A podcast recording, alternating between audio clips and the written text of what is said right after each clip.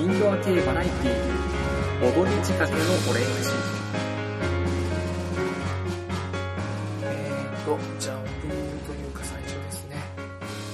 一応ね、俺、こんにちはもしくはこんばんははね、入れることにした入よれ。たよねあれねごきげんよう、こんにちは、こんばんは。みたいな、なんか5個ぐらい。そこはいらないんじゃん、2個ぐらいに収めてっていう。好きにするといいよそうだよ、冠城 P の番組なんだから。はい。皆さん、こんにちは、もしくはこんばんは。というわけで、始まりました。ボドゲ仕掛けのオレンジ第3回。この番組は、ちょっと偏った知識を持つ私、カブラギ P が、ボードゲームについて語ったり語らなかったりする、ややマニアックな番組です。よろしくお願いいたします。はいはい。はい、今回はゲームマーケットが近いので、うんえーカタログを見ながら今回3人でフリートークで行く行きましょ行く行く。はいということでご紹介しますうえ1回目に引き続き冠城 P の高校時代からの友達であるところのルーシーですはいもう一人前回から引き続きの、すぐるです。よろしくお願いします。でも2回目いないけどね2人とも1回目に引き続きって言ったでしょ今 こっち前回に続きっあれおやそういう、よく分かってないよねこれ3回目なのみたいだよだってほらみたいだよ。この今収録してる時点で1回目すら放放送アップ、まあされてしていいなないいこの後すぐ上げる予定ですが頑張ってはい。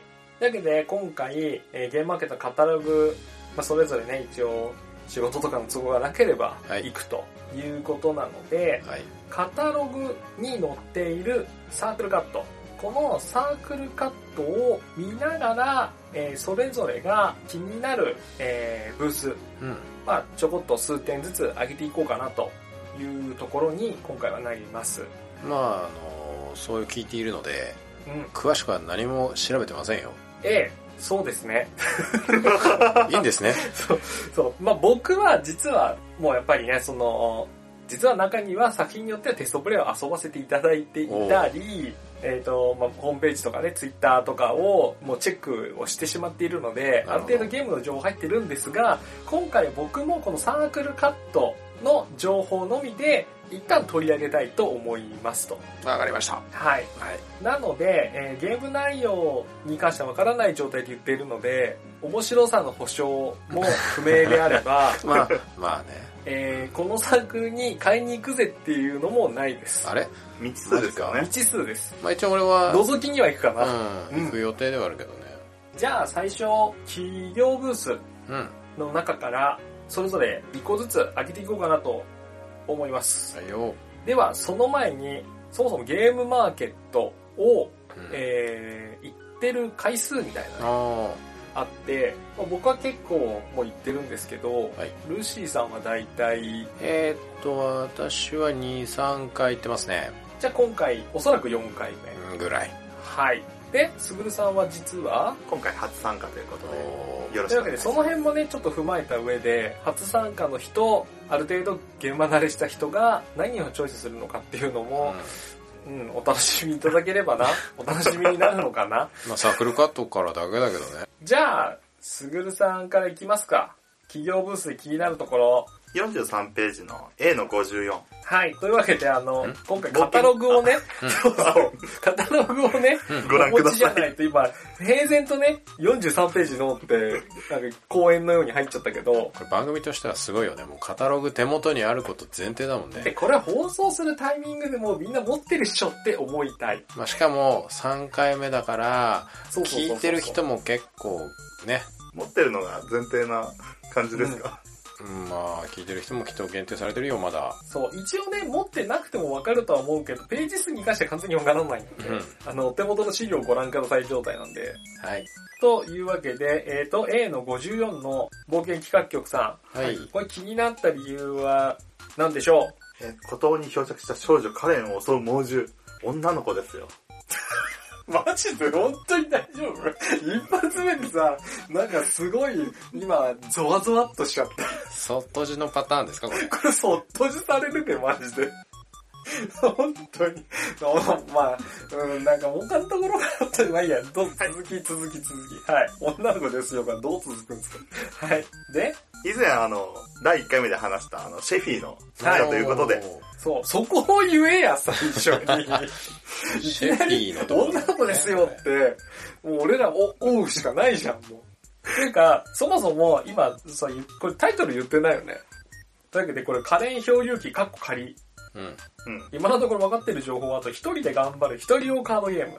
ああ一人ねはい。なので、第1回を聞いていただいた方は、すぐるさんといえば、えー、すぐるさんが一人用ゲームを結構愛する愛好家になりつつあるというところで、うんまあ、シェフィーの作者でもあるし、歯応え抜群って書いてあるし、うん。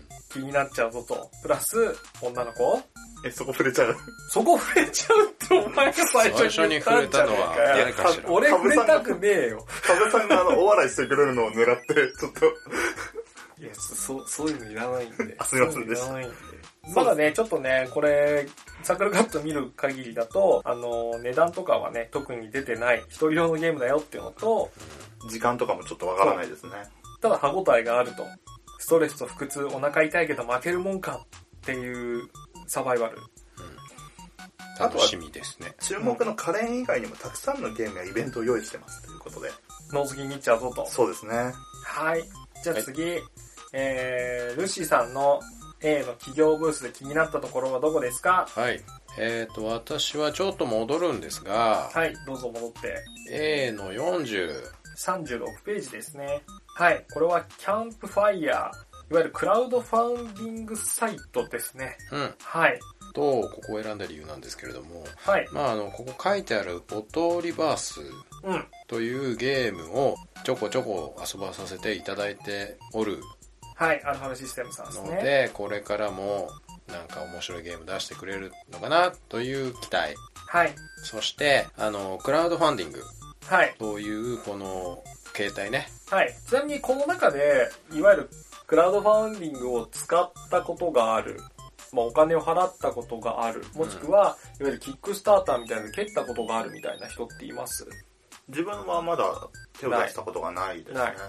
あのね、スカルガールズっていうね、ほテレビゲームなんだけど、う。ほう。格ゲーがあって、あれは、まあ、ちょっクラウドファンディングという形で、と、でしたへね。ー。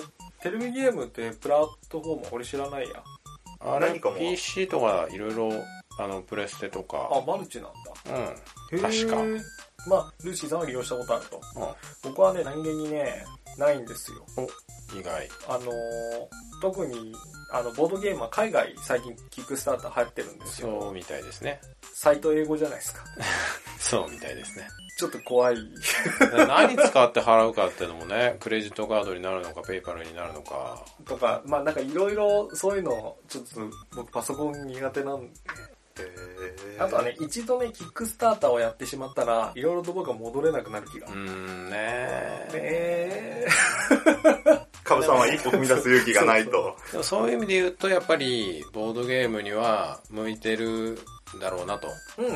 なので私としてはこのクラウドファンディングっていうところをまずはちょっと押したい。そうだね、もうちょっとこの国内のボードゲーム作ってる人たちがクラウドファンディングを使ってみるっていうのは、もうちょっと入ってみると面白いのかなとは思います。うん。だから作る側の人がこのブースに行ってちょっと話聞いてみるようなことってできるのかね。うーん、ブースを抜ける暇がサークルさんにあればかな。はい。はい。まあそんなこと思いました。はい。じゃあ次僕です。僕は気になっていたのは、ページ数的には35ページの A の37、リトルフューチャーさんです。はい。まあこの、今回、まあトップにも出てるのは、うん。えー三国の拡張セット英雄たちの開港なんですが、はい。三国志対戦カードゲーム三国時代をすでに基本セットと拡張は、ちょっと自分が持っていてうん。、遊んでます。うん。この三人でも遊んでます。うん。はい。で、面白かったので、次の拡張も欲しくなっちゃうと。まあ、これね、今度、次回かいつかはわからないけど、いずれちょっと三国についてもそうですね。収録したいなと思っていて、実はちょうどこの3人、ルーシーさんは結構三国志の漫画とか、うん。三国志関係の知識が一番豊大好き。富。で、えー、すぐるさんは全然わかんない。そうですね、三国志はちょっと疎いですね。うん。えー、僕は、えー、にわか系なので、ほぼ三国志大戦からの知識しかないと言っても過言ではない、セガのアーケードのゲームですね。うん。なので、まあ、非常にこの三国志に対する知識量が3段階に分かれてる人たちが三国遊んでどうなるのかっていうのはちょっと今度収録してみたいなと思ってます。ぜひ。で、特にこのね、今回リトルフューチャーさん会場でプロモーションカード13枚セットを購入者にプレゼントってことで、おこれはいいなと思ってたんですが、うん。まさか、信長の野望とあの コね、ラボするとは思わなくて、まあ、あの、これ、サークルカット見ていただければわかるんですけれども、この三国の英雄たちの中に、織田信長と武田信玄と上杉謙信がこうね、そう、並んでる混ざってくるって。でしかも、その、三国シリーズのイラストって、どちらかというと結構男性女性好きな人多そうな、まあ、アニメって言っていいのかななんて言ったらいいんだろう。まあ、やっぱりそこの三国志っていうとゴツゴツムキムキマッチョみたいなういうってよりかは、ちょっと線の細い、ちょっと優しい感じうんの、優しい感じのイやラストなのに、このプロモーションカードは、信長の野望なの で、結構、結構というか普通にリアルなタッチ。こっちはゴツゴツマッチョマンたちがね、そう。で、しかも、この信長の野望だけではなくて、信長の野望の 201X っていうゲームとのコラボになっているので、おうおうただの織田信長ではなく、これね、ちょっとね、わかりにくいんですけど、普通に重火器持ってるんですよね、現代の。だかはら、あの、ちょっとね、わちゃわちゃしてる。なんか、すごいわちゃわちゃしたコラボになってるんですけど、あ、うん、 逆戦国自衛隊的な感じなのこれそう、てっきりね、その、ここのメーカーさんとコラボするなら、リアルなタッチのだけど三国志のキャラクターかなと思っていたそらう、ですね一歩先を行き、日本の戦国武将、で、さらに一歩先を行き一、歩どころじゃないでしょこれなる近代兵器を持った武将っていう、ほどこの感じ、すごいなと思って、ちょっとぜひ、このカード僕気になっちゃうんで、これは会場で買おうかななんて思っていますと。はいいうところで、はいえーと、じゃあ次、すぐるさんから、一般ブースで気になったところを上げていこうということで、はい。どうぞ、まず、一45つ。ページの B,、はい B の12番、セブンキューブさんですね。はい。これ、サークルカットを見てう気になったっていうのは、やっぱりこれ、このタイトルですよね。まあ、サークルカットに縁も何もないからね。新作もきっとあるよ、欲しいって書いてあるけど、もうこのシンプルな感じ。んおうあの、飾らない感じですねこ。のエリアね。これ、プレイ人数とかをせめて乗っけてあげればよかったんじゃないかと思うんですけど、新作でもないです し、そのあえて、この文字だけで、新作もきっとあるよと小さく書いてある感じ。そうでも、うどんエリア、まあ、ここには載ってないんですけど、まあ、ここに前作にブラックホール人情とかタイトルこう出されてるんですけど、うんネーミングセンスは非常に僕すごいなと思ってて、なんかこの間言ってたやつだよそねのうんゲーム内容をさておき、タイトルだけで、どんなんだよって気になる強さが半端ないじゃないですか。そうですまね。ずね独特のそう。雰う囲気と世界観を。どんとエイいリやアン、ブラックホールと人情みたいな。ぜひ、これはじゃあ覗きに行ってください。はいと。しかもう言いようがない、このさ、さカットからはね。じゃあ次、二つ目、二つ目まあ次行きましょう。 53ページ C の36、うんこっち屋さん。まずあの、1人から2人、まず1人でできるなっていうところと、うんうんやっぱり一人なんね。はい。インスト3分ですね。手軽にあの、ルールが理解できる、説明できるというところと、あとプレイ時間も10分ということで、うんこれね、ちょ、ちょろっと触れたいのが、この、よくボードゲームを買ったことある人なら箱に見かける四角くくぐってあって、プレイ人数と時間と、あと対象年齢が書いてあるありますアイねコンってよく見かけると思うんですけど、んあまり見たことのないこのこっち屋さんのところには、アイコンがそう、パッと見ると、3分と10分って書いてあって、この違いなんぞやと。うんうんで、これちょっとね、ちっちゃいで見にくいんですけど、3分の方にはインストって書いてあって、10分の方にプレイと。はいなので、ゲームを説明する時間が別途入っているというのが結構新しくて、これちょっと試みとして面白いんじゃないかなと思いました。あとこのこっち屋さんは、今回これコラボおうになってまして、こっち屋さんがもともと、まあ、同じくゲームを出してるんですけど、お森屋ミクスとか、まあ、東方プロジェクト系のね、カードゲームとはいはかい、はいあとは紙結びっていうゲームとかを出してたんですが、うんそれとまあ、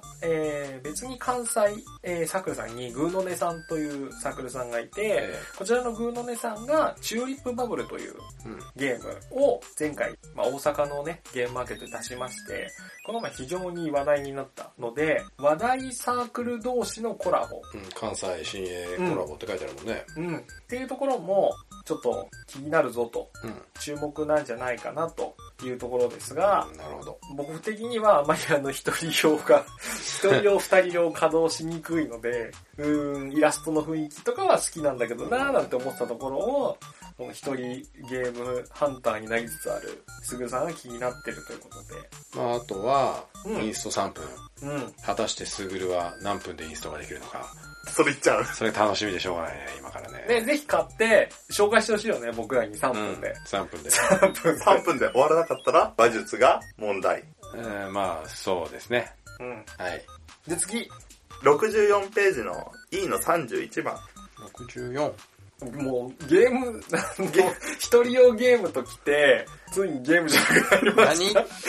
何 角丸スリーブさノんーでルすスね。リーブ。もういいの31カードこれはマなンスぜリ気ーにブ。なったんでしょうか。もともと自分、あの、TCG をやってまして、うんあの、角が丸くなったスリーブ、角、カードにフィットして痛くないスリーブということで、ぜひ体験してください。うん。まあ、触れるんだもろううそうでね。すね。物が実際に置いてあるんでしょうね。あとは、実際に気になるということで、あげさせていただきました。なるほうんど。これね、角丸スリーブは結構僕も気になっていうんて、角がね、こうチクチクしないっていうのももちろん嬉しいんですけど、うん。ボードゲーマー的には、えー、元の箱に戻すときに、どうしてもスリーブに入れて厚みが出たり、あと横幅、うんその角のせいで、あの、内箱に入らない時が多々あるんですよ。どうしよう、これ。何に入れよなので、気になりますね。うん。はい。ちなみに、TCG 何やってたんですか、すぐるさん。自分は、あの、ミラクルオブザゾーンと、ミラクル V マスターの方をう。やってました。ああ、あの、前回というか1回目で最後、フェードアウトしてた切れちゃったん ですね。そうですね、大怪獣物語をベースとしたカードゲームになります。ところどころね、あの、急にね、スパルタンクスだとか、なんか、あスパルタンクス出てたっけ出てない。出てない。 あの、ところどころ急にね、明らかにカットしたであろうネタの単語の切れ端がね、でも本当にね、大怪獣物語とかね。あの、原平伝でようが俺が言い出したみたいな感じになってるけどね。あれ、言い出したの俺じゃねえからな。覚えとけよ、お前ら、本当に。 俺でもないよ。はい、次。はい。な、はいなんでしょ85ページの L の、あ、ごめんなさいは、I の35番さん。 L とう。 I が。お餅 L と I が。まあいいや、えっ、ー、と、85ページの愛の35番はい。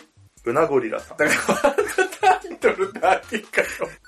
いや、いいんだけど。まあ、サークルカットでの話だからそうですね、これあの、タイトルでもなく、あの、サークルのお名前がうなゴリラさんだと思うんで、 ゲーム名ではないのかなこれゲーム名何ちょっとあの、サークルカットという意味では惹かれますよね。でもこれうん気にはなるよね。あの、例えば、ワンナイト人狼さんって、ブース名もワンナイト人狼でゲームもワンナイト人狼なんで、おーこれは、うなごりだっていうゲームの可能性もありますなるよ。ほどね。だって、なぜなら、なんか右下にゴリラのシルエットっぽいのもあるし、まあゲームっぽい感じもするよね。ゴリラのゲームなんですかね。なん、まあそうでしょうね。これでゴリラ出なかったら結構衝撃が走る んで。ただね、何人用なのか、本当に、あの、カードゲームなのか、ボードゲームなのか、もしかしたらゲームですらないのかもしれない。あの、本だったりね。そして、ホームページも見つからなかった。あ、出なかった。出なかった。謎です。これはもう、ちょ っと同日これ見てきてとしか言いようがないね、これ。はい。こんなところあとなかったそうですね。ね、自分はこんなところでルーシーさんの方にバトンタッチしたいと思います。じゃあ、ルーシーさんの方に行きます。うんはい。ルーシーさんの気になるはい。ゲームは何ですかえー、私、ルーシーが気になるゲームはですね、えー、一番最初がはい。 46ページ、はい。 B の24番、遊びざめ。遊びざめ。はこれもい。結構シンプルなサークルカットですよね。そうですね、かなりシンプルなサークルカット。うん。で、フル・ウィズ・ライフというゲーム。おそらくえカードゲーム、ボードゲームかもわからないけどうど、なんですプレイ時間10から15分ということはおそうそらくカードゲームなのでーは、短め。で、えっ、と、タイトルロゴの後ろにうん。は生き物、謎の生き物がい。トカゲのようにも見えるし、ヘビー。ヘビ、ヘビではない人だと手足生えてるか爬ら。虫類。まあ、爬虫類だよね。もう恐竜に見えなくもない。うん。顔だけはね、はいなんか水性、両なんかサメ系のね、そうおだね水の中でも動ける系のね、感じのようにも見えるしちょ。っと俺としては、こう、海から初めて陸に上がった生物みたいな。うん、でもなんかね、あんまり凶悪じゃないけど、ジュラシックパーク3のスピノザウルスっぽい顔にも見える。見えなくもないと。見えなくけもど、ない。まあこれ気になるよと。そうですね。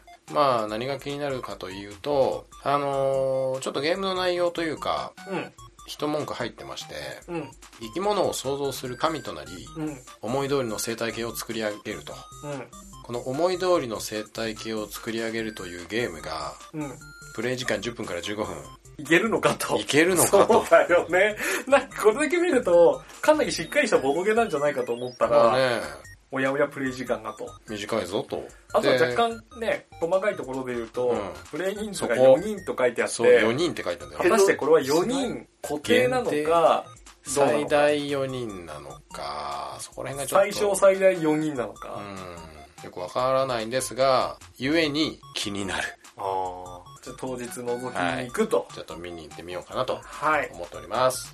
次です。はい。次がですね、ページ数は、ページ数が77ペ飛んだーねはい。ジのエイジ03、トカゲトカゲゲーム。ゲームズさん、はい。ストーリーオブストーリーというゲームがこ書いてれあります、けれど何もで気になったんですかもうね、これ、ゲームの、あの、人数も書いてない、うん、うん。時間も書いてない、ここの人の写真もないっすよ。人数も何もない、うん。にもかかわらず、この、気になる感じね。そう、わかる。これね、俺も選ぼうと思ったぐらいっすよ。うこの、なんて言ったらいいんだろう。なんだろうね。あ。アナログゲーム感のある。いやなんかゲームか。ん。うん。まあアイコンだけが書いてあるんですけど、ちょっとどれもね、ちょっとストーリーをこう感じさせるアイコンなんですよね。うん。だから果たして、まあ、ボードなのか、カうん。ードゲームなのかもわからないけれ全くわからないど、まあ見た感じ、セットコレクションというか多分何か集めて得点化するゲームなんだろうなとかってこういろいろ想像はしちゃうんだけど、うん唯一わかるのは、書いてある本の世界に散らばった物語の本を集めようっていうね。よ今く一つわからない。ので、これは見に行っ見にちゃう行よっちゃうねってね。いう。話しながら物語を作るゲームなのかもしれないですね。まあどうなのかね。もうそれもわかんないんで。なので、見に行ってみます。い。はい。じゃあ次、はい。何ページかなと、こっちは飛ばして、えー、ページ数がはい。 85、愛の30、 4。愛の 34T クラブさはい。愛の 34T クラブさん、ん。誰も出てこない。。古代遺跡とお宝と、これね、気になっちゃうよね。一度踏み込めば生きては戻れない。 その、お分かりいただけただろうか的なね、心霊写真とかの。そうね。これもね、E クラブさんのゲーム、実は僕ら、あの、前、前回の作品、プリンセスエスコートおをう、まあ、ちょこちょこと遊ばせてもらっていあーやってるて、これもまあ非常に、まあ、今回プリンセスエスコートをゲームマーケット大賞の優秀作品うん。なんにも、実は選ばれていましてか、そんなあったね、最後の方。はい。これ、ちょうどカタログをお持ちの方は、えー116ページから、プリンセスエスコートがね、119ページにはい。載っております。ので、そのサークルさんの新作とうーん、になりますね。なれば気になるなと。いや、まあそこから気になったわけでもないんだけどね。古代遺跡、宝、そう。出てこれないっうんて聞くと、男の子はね、やっぱりね。ダンジョン系、もしくはインディ・ジョーンズ系とかね。結構ボードゲーマー目線だと、えー、ダンジョンクエストとか、あーえーアドベンチャーラーズホルスのピラミッドとかね、いろいろこういうタイプのテーマあって、、はいいはいはいはいはい。わゆるチキンレースとかを楽しめると面白いのかななんて期待はしてるんですけど、やっぱりこのサークル買っただけだと、そこまではまだ不明と。まあただね、うんあのプレイ時間がやっぱり10分から30分ということで、遊びやすそうだね。まあやや短めでさっくりいけるのかなという印象でししょかうか。も6人までサポートはでかい。うん。はい、次。はい、はい。次が、ページが90ページ、はい。 J の32番、一年中未来さん、大怪獣言葉戻す。これはなんで気になったんですか大変申し訳ないんですけれども、はい。豊田実先生が大好きだからです。以上。はい。仕方ない。いたやだこのゲーム、でもうんあの、カブさん知ってるんだよね。うん、知ってます。というか、えー前にテストプレイ会の時にちょっとたまたまお邪魔して遊ばしてもらっていて、ワードゲームです。おまあまあ、言葉戻すっていうタイトルなんで、それぞれのプレイヤーがひらがなのパーツで文字を作って、作った後にそれをバラバラにして、他のプレイヤーがバラした言葉をまた元の正解の言葉に戻すっていうゲームです。うーん。っていうような内容はあるんですが、えー、サークルカットには書いてないので、ええ、ゲームのルールには深く触れません、今回は。俺も全く分かってはいませんでした。ただ、ただ、デザインがね、そう、豊田実先生、俺大好きなの、この先生のどんな方なんですか、漫画家です。はい、漫画家さんですね面。白い漫画をツ描イきッます。ターで一応赤さん、今そううんですね、まあ、ぽいキャラクターいるしね、この桜との真ん中に。どっかで見たことある感じうのん。このなんかね、しっちゃかめっちゃかしてそうな、うおんもちゃ箱ひっくり返したみたいな感じがね。そうその感じその感じがね豊田実先生の醍醐味うん、もうね他の特にねそう映画も漫画もうん。全体結的構にこうね、いう雰囲気だから読むといいよフリップフラップはね、ボードゲーム作ってる人とかで割と知ってる人多い気がする。フラップもいいね、まあちなみにただルシーさんラブラバも好きなのないいんすかえちなみにロシーさんが好きなのなんすか俺が好きなのは友達100人できるかなはい。ということで、ジャケ買いに近い形になるかもね、と。はい。みんな漫画読むといいよはい。ゲームは俺買うよはい。まあ、初心者の最初のゲームに持ってってもいいぐらいうー。んうん。だけど、ただ子供向けでもない。これは、なんかいいと思います。はい楽しみにしておりまはいす、。じゃあ、続いて最後僕ですねお。願いしますページ数62ページです。 62 E の09。 E のいい09の非ゼロ電源開発。はいノンパワーさん。このね、思いっきり手書きで、うん何かが走るって書いてあっ書いてて、あるねなんかその鶏のキャラクターが、鶏と言っていいのかどうか鶏かなグーグーガンモ的なね、的なね、このキャラクターがう、ん、躍動感のあるスピードで、躍動感あるこれあるよ、この三マジ本か線。こう右から左に駆け抜けていくか感まあじ。駆け抜けてるのはわかるうんそう。で、あと情報が特にない。何もないよで、右下に、じゃあノンパワー非電源開発っていうのが、多分おそらくこれサークルロゴですよね。うってなると、やっぱり、わからないん。何もわからなで、いこう何かが走るっていうのがタイトル化すらもわからなわい。からないね気になるな気と。になっちゃったねこれまあ、それを言ったら、E の14番の DD ゲームさん も、これ逆にすごいよねこのここ ののなんか、ロボ、ロボハイパーロボット自分はちょっと思い出しましたけど。すごい似ている ピースしながらね、こんな全然情報がないっていうのがあるんですけど、まあ、このね、何かが走る、まあただただ気になるよ。 E の14番はうんカードゲームは作ってる確実にうん。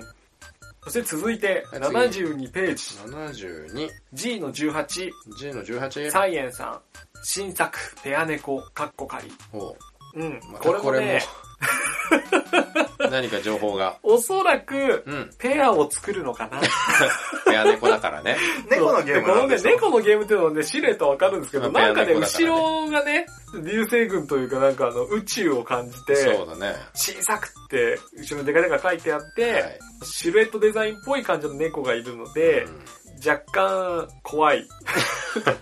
あの、ちょっとねそう、ツイッターで一時期流行っていた、んあの、宇宙空間に実写の猫をね、コラージュして、スペースキャットみたいなものを感じ知らる。ねえそれ宇宙を感じる。宇宙感じるけどで、あと残されたヒントは、はいネクタイをしてる猫が。猫がねいやヒントなのこれいや、わかん ない。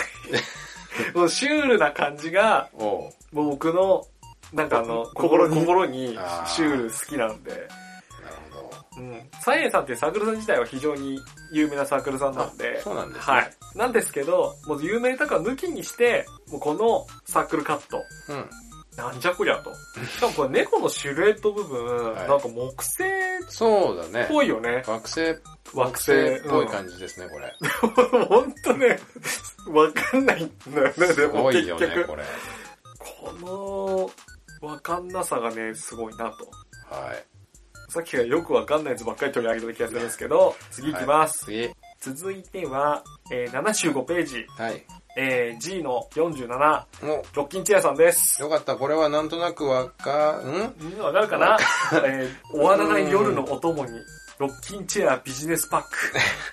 あもうごめん。これも全然わかんない。そこう、れもしちっちゃくいろいろ説明ちょろって書いてあって、はい。いろいろ先ほど出したロッキンチェアが送るは、あ仕事がテーマのなんかいいゲームたち。ま交換あ、しそたう名。刺を捨てたりって書いてありますけど。そう。で、タチでしょ、タチ。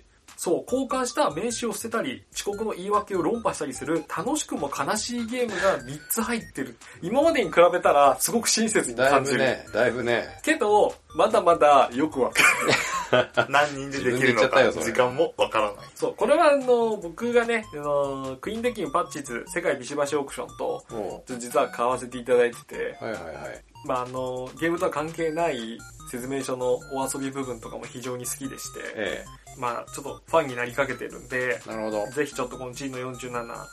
遊びに行かせていただいて、果たして小部山林蔵は いるの か。あの、名刺出してるんだよね、このサークルカットの中そでうね。。若干ね、目がいっちゃってるんで、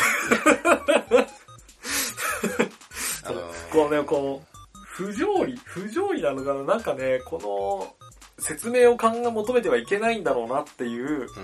イラスト。なんか左に怒っている鬼のようなのがいて、うん。右側にあんまり楽しそうな顔してない豚らしきもの。そうだね。アメリカンカートゥーンな感じで、ただね、ここまでの流れ、カブさん大丈夫ってなるけど大丈夫。 だって情報は サークルが気になるんだあよあ、ね。まあそうか、そうか、そうでした。はい。はい。こんな感じです。で、あとラスト、ララスト。ラスストト。一作、ここまで来て、最後どうなるのかなというところで、90ページ、 90。 J の28番。はい。これ読み方がすいません。プビッツでいいのかなかな。どうでしょう ?3 行でわかりますよ。星空をテーマにしたパーティーゲーム。2人から5人を15分。うん。初作品だし。おお。すごいわかりやすいですね、情報も。ちゃんと。えーで、何がいいって、この手書きの、この、なんだろう、どっか星空を見上げてるんだよね。でしょうねこ。の、おそらく、うさぎで、まあ、この、多分うさぎかもしれないはい。生き物が、ええの後ろ姿が映っていて、おぼろげにね。そうですね。で、空を見上げて、声優が入ってると。はい。そこに散らした星を取りに行こうかとうん。言ってるんですが、うん、行ってらっしゃい、てんてん てん。明らかに、 ううんさぎ A がうさぎ B はい映に星取りに行こうかっていうこの絵本の導入のよう画なねこと言ってるのに、うん。うん。。うん、行ってらっしゃいっていうのは、これ明らかにうさぎ B は行く気ゼロなんじゃないかと そうだね。で、思わぬリアクションに絶句して、てんてんてん。まあ、僕らの読み解き方がね、合っているかどうかわからないんですが、まあこのサークルカットの中に、うん。一つの物語 を、この一枚の絵とおお。セリフちょろっとで作れたんじゃないかと。加藤って誰が作ったのなんか俺さっきからね、んもうね大丈夫ねさっきの猫のといい、うんシュールさをガン押ししてるけど。おお。じゃあ、はい。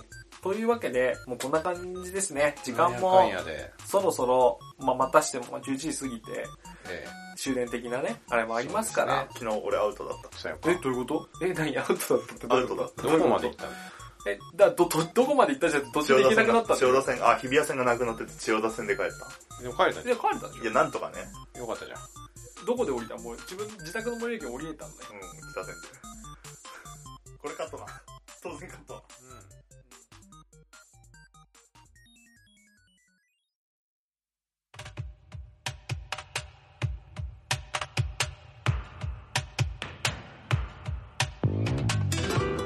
告知をちょっとさせていただきます。ゲームマーケット2015秋、ブース番号愛の51、ごっこゲームズさんにて、ボードゲームクロストーク本、遊べシャリなるものが買えます。こちらですね、まあなんといっても、僕以外のね、ゲストが非常に豪華です。まあ、あのトップを飾る放課後サイコロクラブの作者である中道先生であったり、ボードゲームとホラー映画について語るポッドキャスト、ホラボドのもみさん、ひらがなセンテンスなどのゲームを出されているヤコプロダクツの矢野さん、ボードゲームコレクターの比嘉さんといった面々が伊達あずみさんとトークしている内容の本となっております。